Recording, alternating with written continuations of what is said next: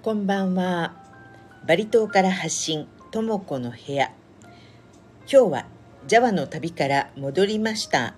パート3、ジョグジャカルタ編です。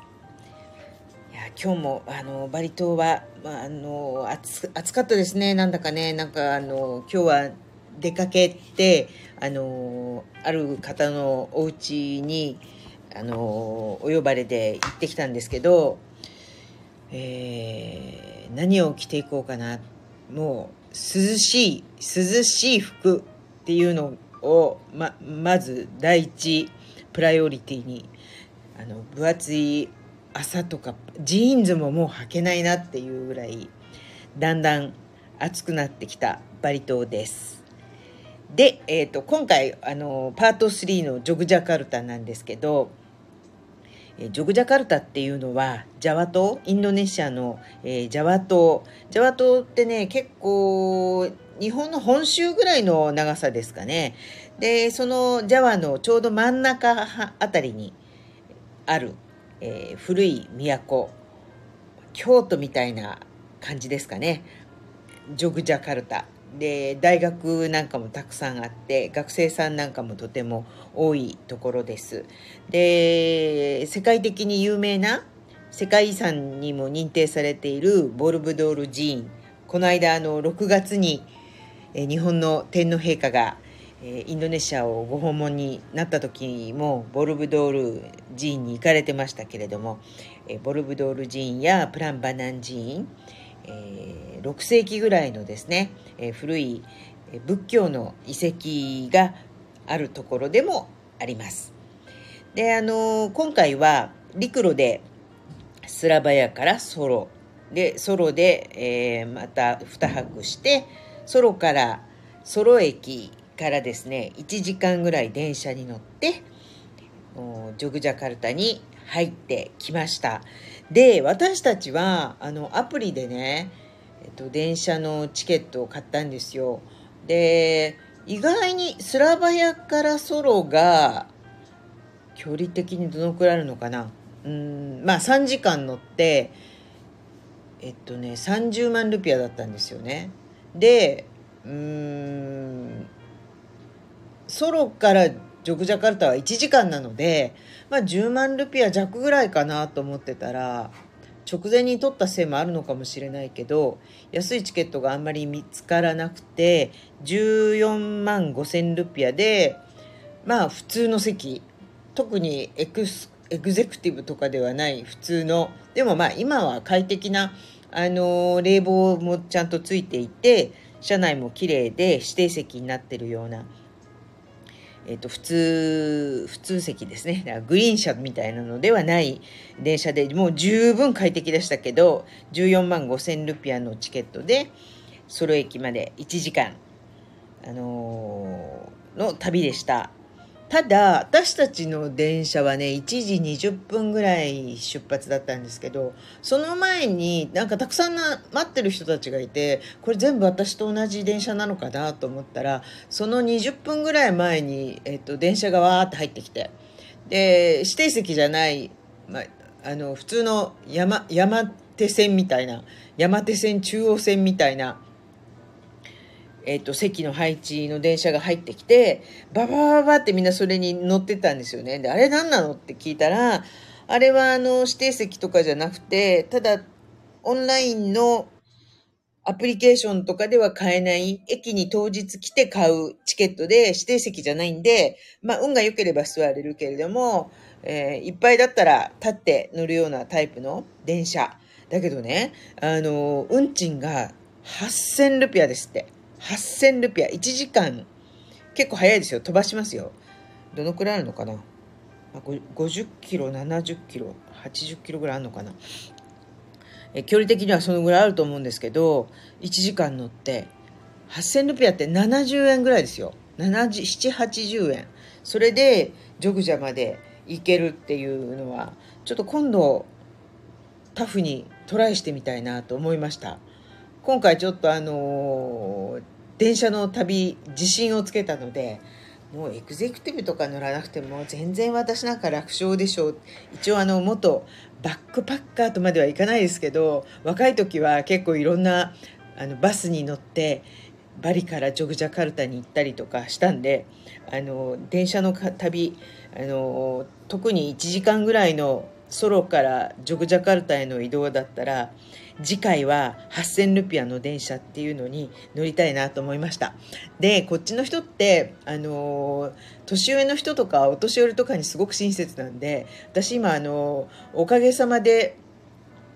グレーヘアじゃないですか。もう多分ホームで待ってるうちにうちからもう絶対に譲ってもらえるのはなんか確信してるので、えー、今度はそれに乗ってみたいなと思いました。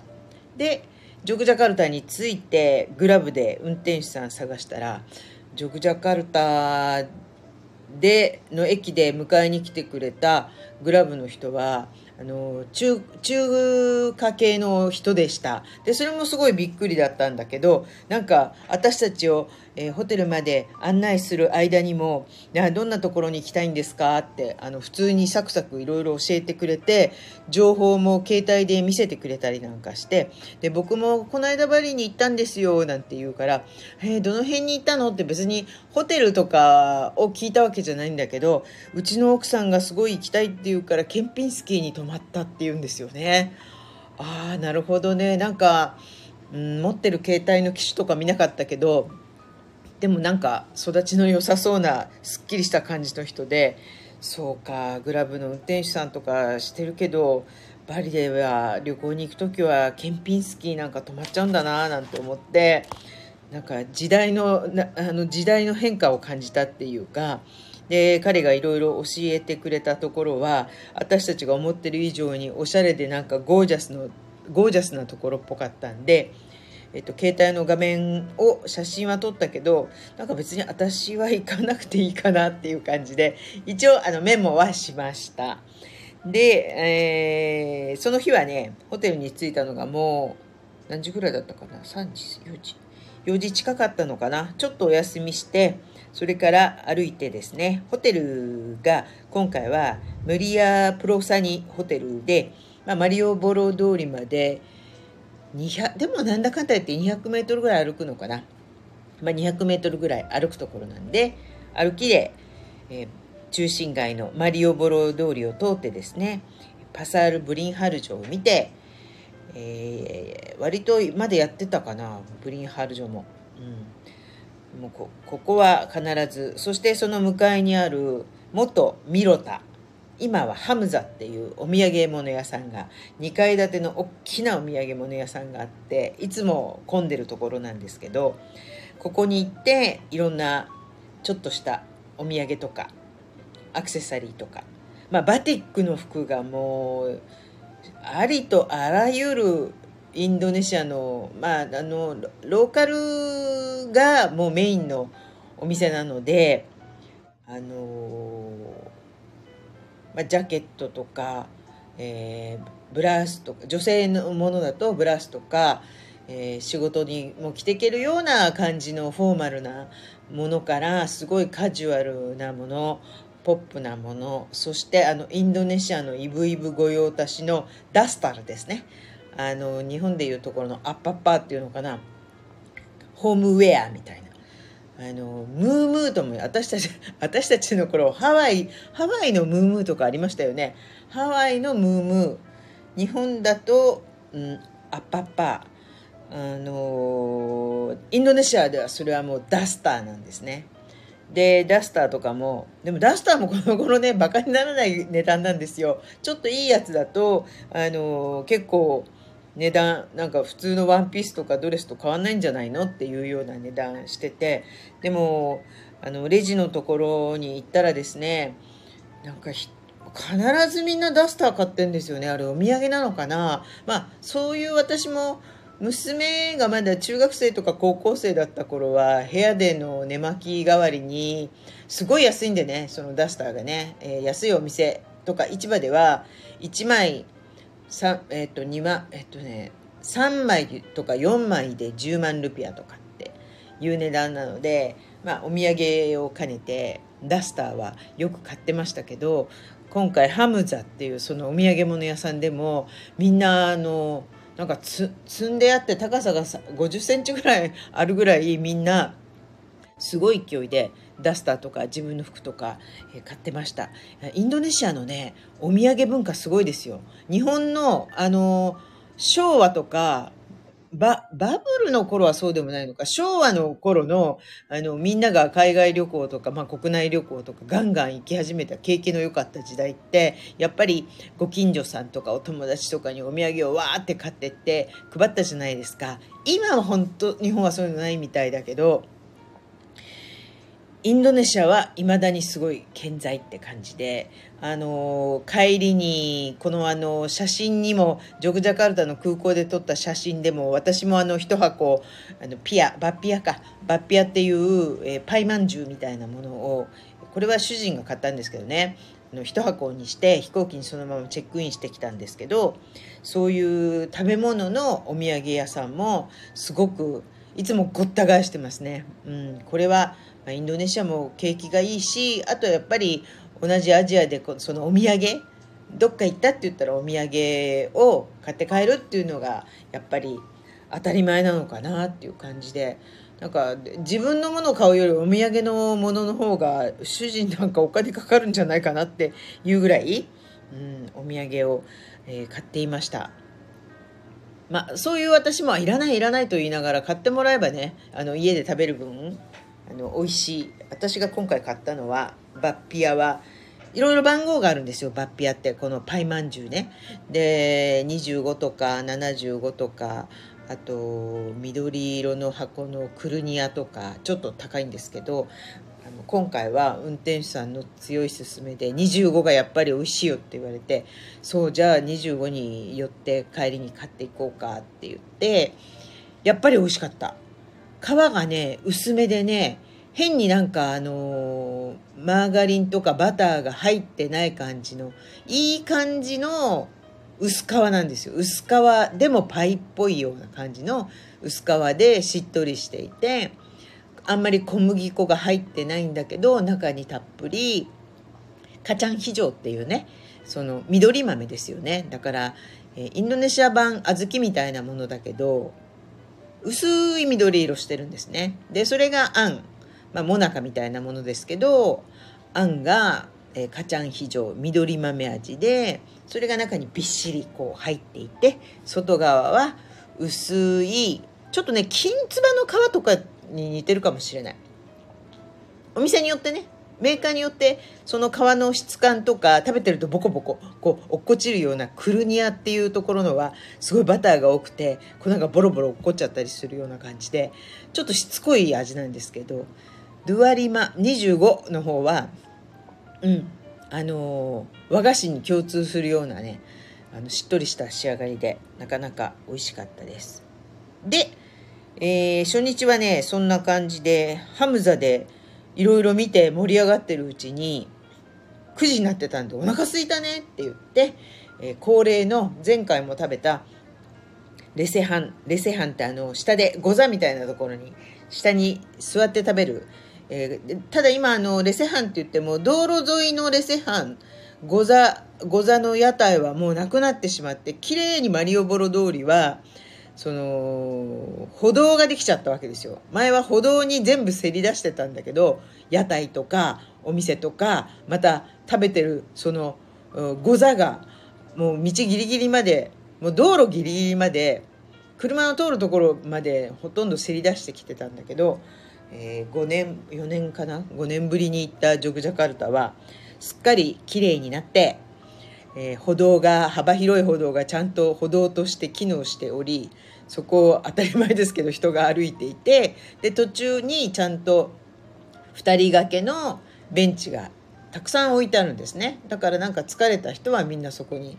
こうのんびり座っててとても、あのー、のんびりできる場所になってました。であのー、なんか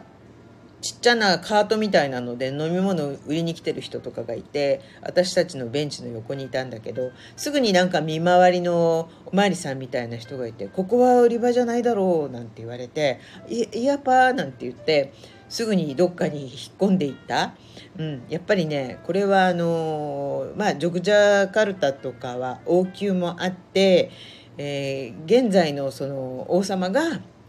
ちゃんとあの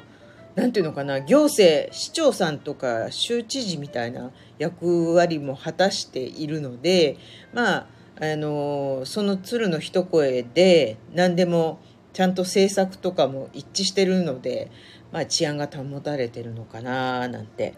思いました。それはいいですよね。で、えー、次の日は今回ねあのお友達が Facebook で上げてたバティックのミュージアムがまだ行ったことのないところだったので、えー、ソノブドヨソノブドヨミュージアムっていうところに、えー、アルンアルンのすぐそばにあるんですけどソノブドヨミュージアムに行ってきました。でちょっと別の場所で、えー、そのバティックの展示会は行われてたんでもう入るなり、まあ、新館とえー、休館休館から入って新館もあったんだけど休館に入る前になんかバティックの展示会があるらしいじゃないどこどこどこって言ってあのー、そのあバティックはこの脇通ってちょちょっと一回外に出るみたいなところを通って行ったんですけどソダガランという私も初めて知りましたがそのまあジョグジャカルタのバティックなんかはもともとがジョグジャカルタの王宮内で作られ始めたものだったのでその王族の人やそれに仕える人たちの専用の柄で普通の人たちが使ってはいけない金星柄っていうんですか？そういうものがたくさん存在している中でそのだんだんバティックが普及してきて、えー、その金星柄のエッセンスを生かしてるんだけどあの金星柄ではないうん組み合わせをすることによって普通の一般の人たちもクリエイティブにいろんなバティックを作ったりまた、えー、着たりすることができるそういうバティックをソダガランというのだそうです。であの本当素晴らしくってねなんかあのジョグジャカルタってやっぱりあの都で王宮だからかななんかとても洗練されたバティックが多くてあのもう写真を撮りまくりあのため息をつきながらわあもうなんかすごい素敵こんなのたくさん持ってたらちょっとみんなあこの人のバティックスすごいって思うようなものばっかりでしたね。うん、教えていただいてすごいありかありがたかったなって感じ。あのー、どっから来たんですか?」とかって、えー、入り口で素敵なクラシックなバティックを巻いてるあのおば様たちおば様私私と同じ同い年ぐらいかなイブイブに聞かれたので「あのマミさんっていう人から聞いてきたんです」だーなんて言って「そうなんですか」なんて言ってあの写真をね一緒に撮ってくれたりとかしてとても親切に説明してくれました。とても行けてよかったですね。でその後はそそのちょうどそその武道用の外側の壁になんか、えー、ジョグジャ市がジョグジャカルタがおすすめするレストランみたいなのが5枚ぐらい写真が貼ってあったんでその中でなんかお昼とかにねなんか食べるところってあんまり私知らないんですよね。いつもあの美味しい外アヤムの外カディピローに行っちゃうんですけどちょっと新しいところを発掘したいなと思ってオーマーカランっていうコタグデーにあるなんかコーヒーレストランっていうところに行ったんですけどうんまあ 悪くはないけどそうそうなうんまあまあって感じでした。もうちょっとねなんか頑張ってやっぱコロナの影響なのかななんか活気がなかったですね。でこれはちょっとあのそこでコーヒーも飲もうと思ってたんだけどなんか美味しいコーヒーとか飲むの期待できないなと思ったんでそこではあの紫色のスイスイートピーじゃなくてなんだっけ？あのフラワーうん。その紫色のご飯に梨チャンプルみたいになってるやつを食べてであの仕切り直しました。そうだプラウィロタマン行こうよって言って私あのプラウィロタマン通りはそれこそバックパッカーではないけれどもえずいぶん前にジョグジャカルタに、えー、友達とまだツーリストの時代に、えー、バスでバリから行ったことがあるんですね。でその時に確かにプラウィロタマンの、うん、ホテルじゃないよなあれ。まあ安宿に泊まった思い出があってでヘロヘロになりながらなんか次の日にボルブドール寺院とかにツアーにも参加したことは覚えてるんですけどで今回行ってみてもうなんかプラウィロタマンもミニウブド会みたいなぐらい、えー、イタリアンレストランメキシカンなんかおしゃれなカフェとかもあってねなんかミニモンキーフォレスト通りみたいな感じになっていました。で前からあの前もねあの引っ越しする前も行ってたルマーリ・リラさんにちょっと行って、えー、ルマーリ・リラさんは行ったけど今あのちょうど同時に木曜日から、えー、先週の木曜日からインナークラフトっていうね大きなジャカルタでのコンベンションセンターでの展示会があったのでそこになんかみんなあのオーナーの人とか商品もたくさん行ってるみたいだったんで私は今回はあの洋服とかはなんかすごい大きいのぐらいしかなくって洋服は見るだけにしました。であのプラビロタマンといえばねその30何年前に、えー、泊まったホテルがどこだかもう分からなくなるぐらい変わってたんだけどその時はそのホテルに泊まった時はね部屋のすぐ前にあのプールがあってでプールにプール沿いに、えー、洗濯物干し台みたいなのも各部屋の分がこうプールに面したところに置いてあって私たちその時ねパンあの連れののり子がねのり子っていう子があのパンツを干しといたんですよ。当時だからねカルバン・クラインとかジョッキーとかのパンツですよね。すいません。若い方全然何の話してるか分かんないですよね。あのねその頃ねあのー、エアロビクスとかが全盛の時代でえー、っとエアロビクスに行ってハイレグのレオタードとか着てそうするとパンツも下着のパンツもねあのパンツじゃないですよ。パンツね。あの下着の方のパンツもインドネシア語だとチェーデーね。チュラナダラム。が普通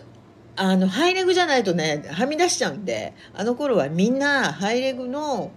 下着をつけてたんです。でそれがカルバン・クラインとか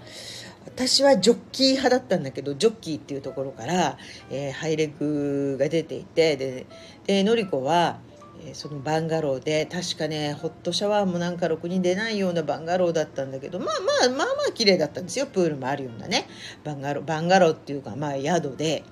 で、えー、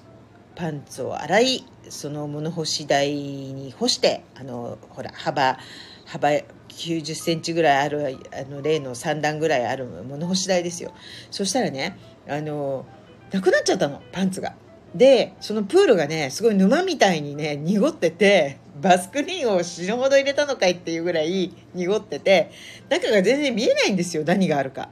それであのあ絶対このプールの沼の下に私のパンツは沈んでるんだっつってあのまあ結構ねブランド物のパンツだから のりこがねあの入って一生懸命でもちょっと顔とかつけられないぐらいちょっと濁ってるから水がすごすごいですよねそれも今思えばで彼女背高いのでずっと足でこうく顔を水面からやっと出してで足でこうあれして「あった!」って言って「あった!」って言って パンツを足でこう拾い上げてら男物のすごいおっさんパンツで。彼女のパンツは結局確か見つからなかったんだと思う。でも今思えばあの当時その日本からの若い女の子のパンツもしかしたら誰かに盗まれちゃったのかもしれないね。のりこは必死でその濁った沼のようなプールの中を足でね探ってパンツを探してたけど今ふと思った。あれはそだから見つからなかったんじゃなくてもともとプールに落っこったんではなくて誰かに取られちゃったのかもしれないですね。うん。その可能性大だと今ふと思いました。それで、えー、どこのやそれがホテルだったのか。まあ分かったとしても多分ねいくらなんでもね立て直してると思うんですけど。で、えー、ルマリリラさんで買い物した後は店舗ジェラートっていうお店がすぐ歩いて行けるところにあって前から行ってみたいなと思ったんで行きました。すごい美味しかった。なんかねいろんな種類のアイスクリームがしかも S, S サイズのカップで2万5000ルピアであの 2, 2種類までのアイスね結構しっかり入れてくれるんですよね。で美味しいあの何て言うんだっけあのえっとコーンっていうのかな。コーンだけどあの三角形みたいなやつをそのアイスに刺してくれるのであの主人にも「あなた私と違うの頼んで」っつって。そしたら4種類頼めるからあのいろんなもの食べられるじゃんって言って。でアイスクリームをですね。満喫して。でその日は、えー、ももういいよねって感じでジョグジャカルタそんなにあのー、毎回ねボルブドールとかも行かないし、まあ、結構遠いのでね。今回は、えー、ソダガランバテックも見れて満足したのでその日は、えー、あでも夕飯にまたあの昨日食べたアヤムゴレンが忘れられずまた同じ店で、えー、地べたに地べたっつってもまあ一応なお店の中なんだけど下に座って食べてきましたで今回はねただジョグジャカルタの場合はホテルがね今一つだったんですよね。っていうのはあのそこのホテルのレベルっていう部屋だと他の部屋に普通の部屋スタンダードの部屋よりちょっと里ジュタぐらい高いんですけど6階のまあ最上階って言っても6階なんですけどね6階だけそのレベルっていう、えー、ちょっと上位の部屋のフロアになっていて専用のラウンジとかもずっと使えるし5年ぐらい前に行った時にとてもなんか丁重に親切にしていただいた記憶があってチェックインとチェックアウトも専用のあの6階でやってくれたりあとラウンジのスタッフとかも本当になんかこうホスピタリティにあふれてたのでまああのせっかく来て2泊しかしないしちょっとスタンダードよりはたまにだからそっちのレベルの部屋に泊まろうと思って泊まったんだけどなんか今回そういうの全然なかったんです。チェックインもチェックアウトも別に1階の普通の一般の場所だったしあの専用のラウンジとかもなんかね親切じゃないしスタッフの子たちがなんかガサツなんですよね。あとね極めつけはねベランダの外にタバコの吸い殻がすっごいたくさん落ちてるんですよ。いやたくさんって本当45本じゃないですよ。20本ぐらい。だから誰かお客さんがまあ吸ってったのかもしれないけど掃除しろよって感じでしょ？ねえ普通の部屋だとしても掃除しろよって感じですよね。で私ちょっとひどいなと思ったんであのインスタにインスタのそのホテルのページにこの写真送ってちょっとなんかこんな感じなんだけどって言ったら半日ぐらい経って「お部屋番号教えてもらえますか?」なんかスタッフに注意しますからとかって言われたんだけど私のインスタだったら名前も出てるんだからファーストネームだけ現在泊まってるかどうかぐらいそちらでチェックしなさいよと思ったしなんか滞在中にそれでなんか面倒くさいことになっても嫌なんでその時は私部屋番号とか言わなかったんですよねそしたらチェックアウトを全部済ましてからバリに戻ってきた頃になんかまあ丁重なお詫びの手紙レレターがインスタ越しにインスタの DM で来ましたけどね。いややっぱりねお掃除とかも基本の木じゃないですか。だから次回からはちょっともうマリオボロ通り沿いあマリオボロ通りに近いから泊まったけどもうちょっと新しいところを、うん、発掘したいなと思いました。または今まで泊まった中でやっぱり良かった。あの街からはちょっと離れてるけどマリオボローとかにはちょっと離れてるけどハイアットとかフェニックスあたりもとても素晴らしかったので、まあ、そういうところ泊まるなりちょっと高いけどトゥンタラムだっけ？なんかそういうところなんかでもねあそこすごいキンキンキラキーンって感じで私あんまり好きじゃなさそうなんですよ。行ったことないけど。で他にあのもっと安いところも泊まったことあるしあの中堅のサンティカとかイビスとかそういうところも泊まったことありますけどまああれかも。もうグラブとかでいろんなところに便利に行けるようになった今別にマリオドロマリオボロ通りに絶対泊まらなきゃいけないっていうものでもないかなと思って次回はまたなんか新しいところに挑戦してフットワーク軽く動いてもいいかななんて思いました。あとはね、えー、今回はエアアジアで、えー、バリからスラバヤ。で帰りはジョグジャカルタからえー、バリ島にエアアジアで飛びましたけれどもノープロブレムでしたね。なんかうんあのー、そのぐらいの距離1時間ちょっとのフライトだったら全然いいなって感じだったしガルーダに比べると値段もぐっと安いのでまた、えー、エアアジアも使ってねどっか行ったりしたいなと思いました。で電車の乗り方もだいぶちょっと慣れてきたしまあ、何よりですね、えー、夫婦揃って元気に1週間、えー、動き回ることができて本当に良かったなと思ってます。旅ってねやっぱりタイミングなんですよね。あのどちらかまたは何あのどちらかが忙しかったり仕事が入ったりまた体調が悪かったりするとあの一気にあの行けなくなりますからやっぱり